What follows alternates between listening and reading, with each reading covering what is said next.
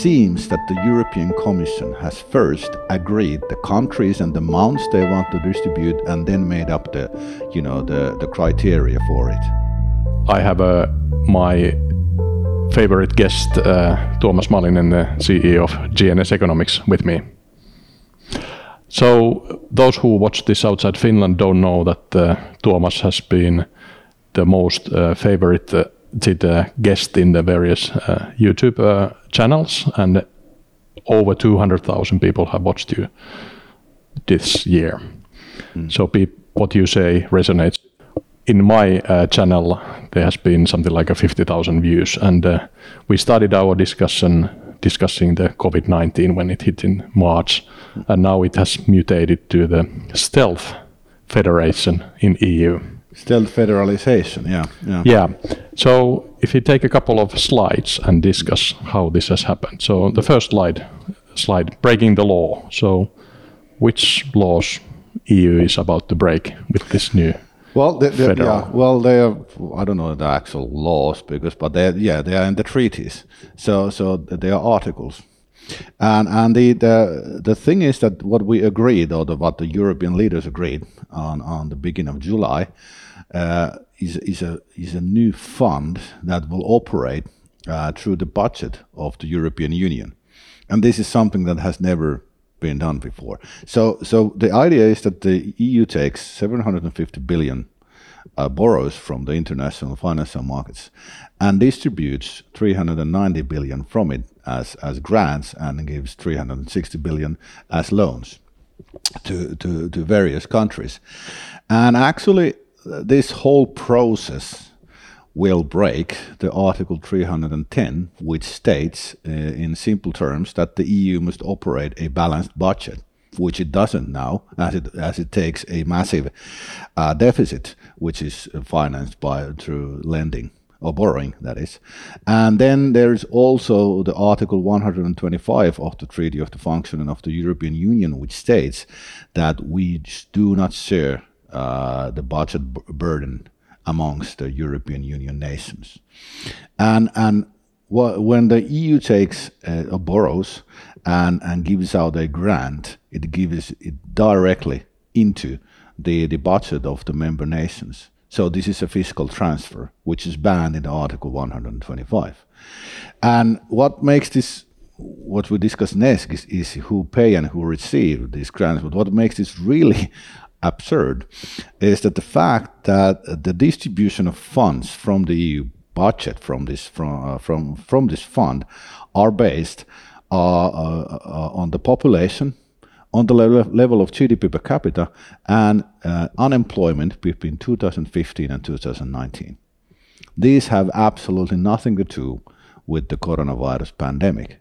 These are this is just a this is a transfer of the European Union into a fiscal transfer union, and this is a very fundamental change. Yeah. and it gets even weirder when you look at you know who gets the funds. Yeah, if you look at the sort of uh, official reason, which is the solidarity payment to kickstart the investments in Europe because of mm. the. Uh, unfortunate humanitarian loss of the COVID 19. Mm. Uh, but that doesn't really compute. Uh, if you look at who's paying and who's receiving, uh, now we have a, in contrast to the 2008 and uh, following crisis, the non-euro countries are paying. So Denmark and Sweden willingly pay transfers willingly, and they gang up with uh, the Austrians and um, uh, the uh, Dutch in in this uh, frugal four. Yeah. Uh, Finland was kind of a hang around member yeah. of, of that yeah. club, but didn't quite dare to do anything dangerous. Yeah. um, but then we have a. Um, they all pay, mm. and that's why they were the frugal four. So they try to stop this transfer union. Germany, Finland willingly pay. Uh, and then who receives both euro countries and non-euro countries. So we have like Estonia, which has like a, one of the most beautiful COVID-19 track records in the world, and they get like a surprise grant of several billion, yeah. which is pretty much the, exactly the same amount we pay. Yeah, yeah. And so, so we they, had they get our money.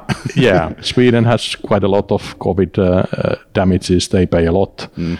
and then we have like a Hungary and Poland who don't really count that much in that register, but they just get it the money because yeah. they get it in the in those criteria. Yeah. So there doesn't seem to be any correlation with the, this uh, systematic shock of yeah. uh, what we're having. No, no, and and, and the, you know the the. Um, uh, Finnish economist Vesa Vihriälä, who has worked also on the EU Commission, stated just you know, uh, and uh, when when the fund was agreed, that it seems that the European Commission has first agreed the countries and the amounts they want to distribute, and then made up the you know the the criteria for it. And this is how it absolutely looks, because the thing is that if, if you argue that this would be to help countries to fight the corona, this would be the worst possible uh, uh, kind of uh, um, uh, um, um, principles you would based on the distribution of funds, and also the distribution of countries is all skewed towards those who are poorer or who have lost the you know GDP per capita growth, for example, or have high unemployment. So this this is this is a big lie that the EU is telling us, and, and our leaders, our national leaders, are trying to tell us. This is this this has nothing to do with Corona except in the name, maybe. So 70% of the funds will be distributed on the uh, uh, on the criteria which uh, based on economic developments before the coronavirus hit. And this is this is a uh, really strange concept, and you cannot you can only kind of see it in a way that this is this is the way to push European Union into fiscal federation without asking the consent of the people. Mm.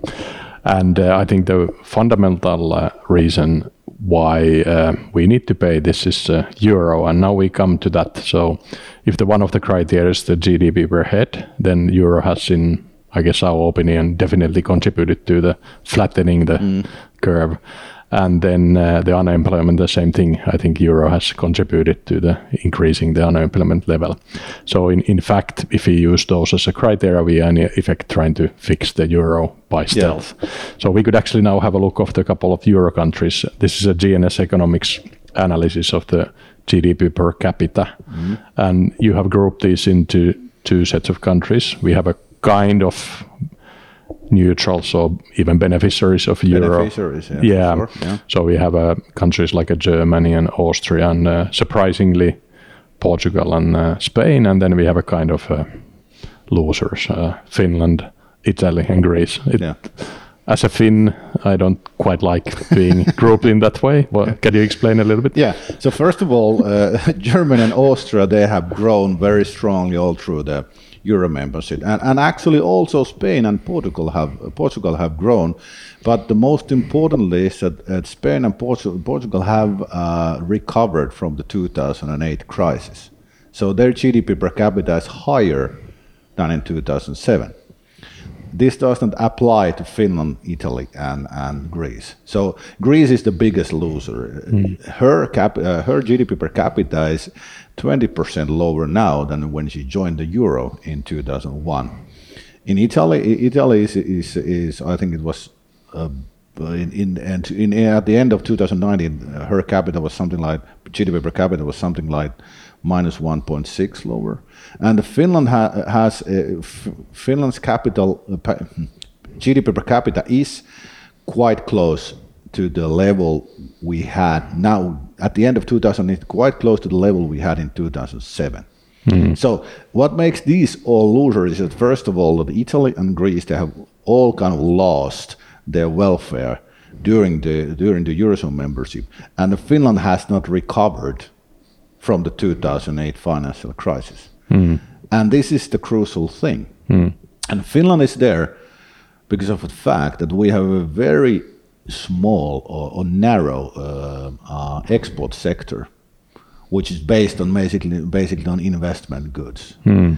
and and we have always flourished when we have had our own currency, but when it when it has been tied to some other currency, something we it we our economy has kind of stagnated, and the fact is that we need a currency that follows the the economic realities of Finland, and of course the realities of our export partners. Mm-hmm. But and and the euro does not do that. It follows mostly Germany's economic development and, and may, maybe even France. So it's it's cheap. Euro can be argued to be cheap for Germany, but very expensive for Finland, mm. and that's why Finland is also in this group. And that's a key point. So in this um, EU federalization, we are taking the possibility of actually having non-euro countries and euro countries having a different sort of federal union because mm. in the past the strategy of the non-euro countries was to not participate in the payments. They oh. they skipped the, mm. uh, the all these previous uh, mechanisms which were created to do transfers on the on the loan basis. Yeah. Like the European uh, Stability Mechanism. Yeah. So they were not member of this. But yeah. crucially, first time we couple the future of euro and EU. Yeah. And but if we sort of have a look, if we can still prevent this coupling, uh, and and look at the, how countries could fare outside euro, yeah. we, we could take an example of one of these countries, and I pick randomly Finland. so this is your analysis of the of the interest rates, ten year government yeah. bonds, yeah. and we compare Sweden, Finland, and eurozone. And Sweden, of course, is has throughout the uh, after the EMU crisis of the early 90s, they have stayed with the floating krona. Yeah. Could you explain what's what's happening here? Well, it is shows that the, the then then your government bonds are or the interest rates are, are, have been falling both in Finland and in Sweden and of course in the eurozone. So there are this is kind of a internal or domestic matter. So there has been arguments uh, made by some who uh, defend the euro in Finland that our interest rates would be very high if we would be outside the euro. Well, this of course does not apply. You could add any eurozone country to this, and it would show the same decline from the very high levels of the of the early 1990s, when, for example, Finland and Sweden had their massive banking crisis.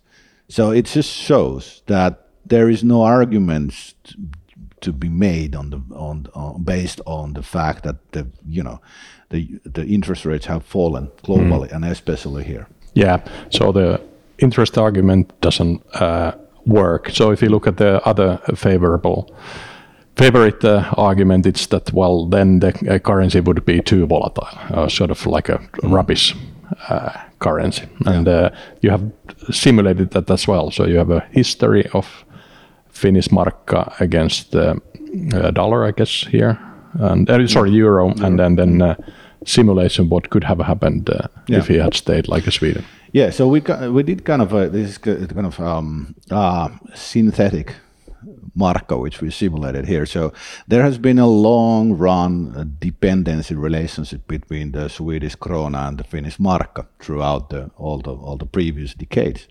So we use that and we also use uh, the interest rate differentials and, and the uh, economic developments of the world to construct this uh, this theoretical value of, of markka.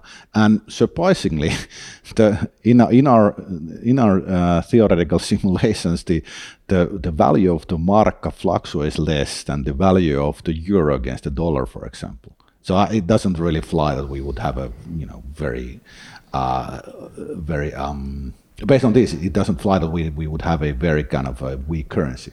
Yeah. But what, what it would do, what it would do it would help us during the crisis, like in 2008, and then it would have also depreciated uh, uh, during the last few years.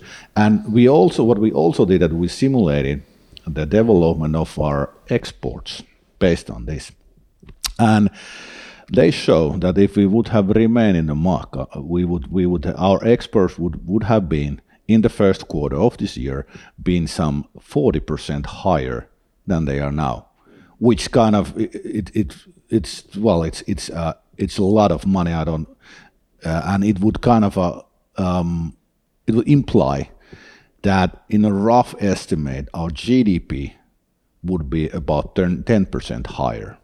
So this is this is a very big thing to Finland, and it just shows that why Finland should be outside the euro. We should have our own currency. Yeah.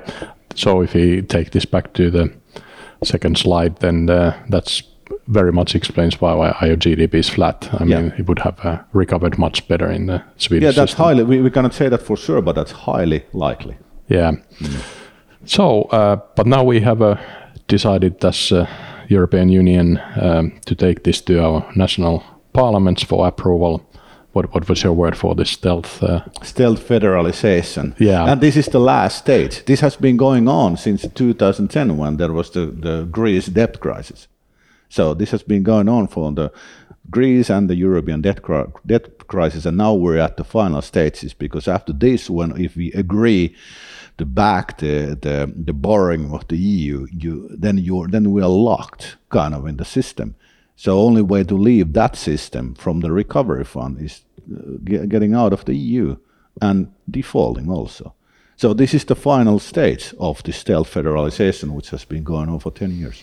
Yeah, and that also means that the consequences of uh, backing down are not so easy as just switching to a benign uh, own currency, but you have to mm. go like the British route and uh, and uh, go outside, and on top of that, even have to break the euro at the same prices. Yeah. So that can be pretty that, damaging. That would be very damaging. So before we go into this, every nation, and because the, the, the changes to the, what it brings to the EU are so drastic, every country should have a referendum on, on the recovery fund. That's the only way to know for sure that they, eh, it's you know the the um, the citizens of Europe really back this, and this is not some stealth European uh, project of the European elite. Yeah, so. yeah, because now we have a, if this goes through. Um, then we have a, a case study of how how these um, European Union articles don't mean anything, yeah. and we can yeah. repeat this as yeah. many in, times. Yeah, the in, politicians in any, wish. any economic emergency we declare there have been, and we willingly give away the uh, democratic tools in the member nation to vote against it. Yeah, yeah.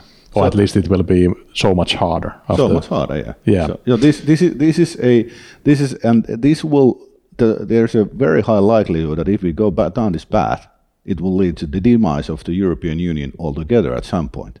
So we have to stop it now and return to the idea of a kind of a free European Union, which is a uh, kind of a league of nations, if you may. Then, and it's not the federation. We have never agreed to go into federation. Now, now, now our leaders are trying to push us there in a st very stealth and, and cunning way, actually. Mm. Yeah. So now it's the year to either agree on this, uh, but that doesn't mean that we just watch it happen in uh, slow motion and uh, then uh, mutter in our beards. But uh, we actually need to take the to the parliament and uh, decide that whether this is the way we want to yeah, and go. hopefully go, go, also to the citizens. Ask the citizens. Have yeah. referendums. Have referendums, please. Yeah.